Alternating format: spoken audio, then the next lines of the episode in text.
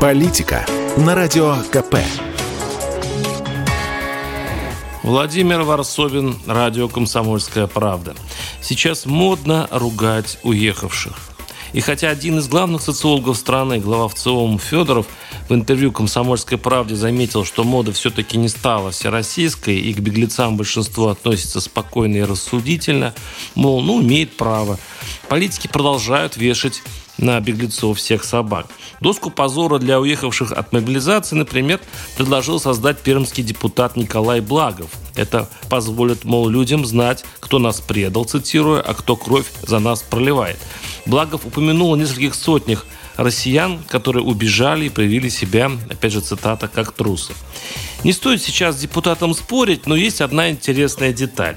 Почему-то мало кто вспоминает тех, кто действительно сбежал так сбежал, предал так предал. Я тех, кто считался верным власти, верным государству, с помощью которого и на его деньги сколотил многомиллиардное состояние и свалил за границу тихо и незаметно. Странное дело, о них ни в СМИ, ни в речах чиновников нет ничего. Начнем с семейства бывшего главы РЖД Владимира Якунина, которое почти в полном составе покинуло Россию.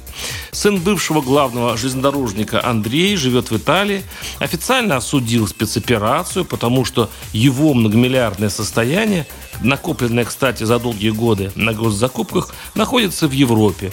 А тут, как говорится, ничего личного. Или вот Чубайс – его Роснано сейчас готовит к ликвидации, как-никак 9 миллиардов долга, который придется платить бюджету. Уголовное дело было возбуждено, но Чубайс не в розыске, а спокойно живет в Италии.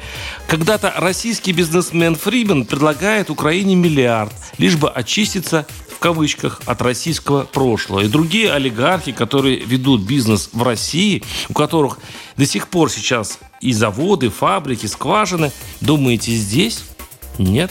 Давно там? Я согласен с автором телеграм-канала «Временное правительство». Эти ребята подозрительно легко снимаются с места.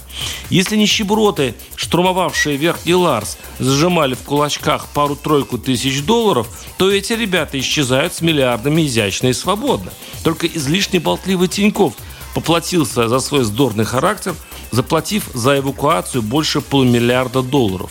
Но он-то ушел, хлопнув дверью. Обратите внимание, как тихо, бесплатно и практически без последствий бегут Чубайсы, Фридманы, но главное, наши тихие акулы капитализма, ищущие где глубже. Вот этим бы озаботиться. Фарсобин, YouTube-канал, Телеграм-канал, подписывайтесь. Политика на Радио КП.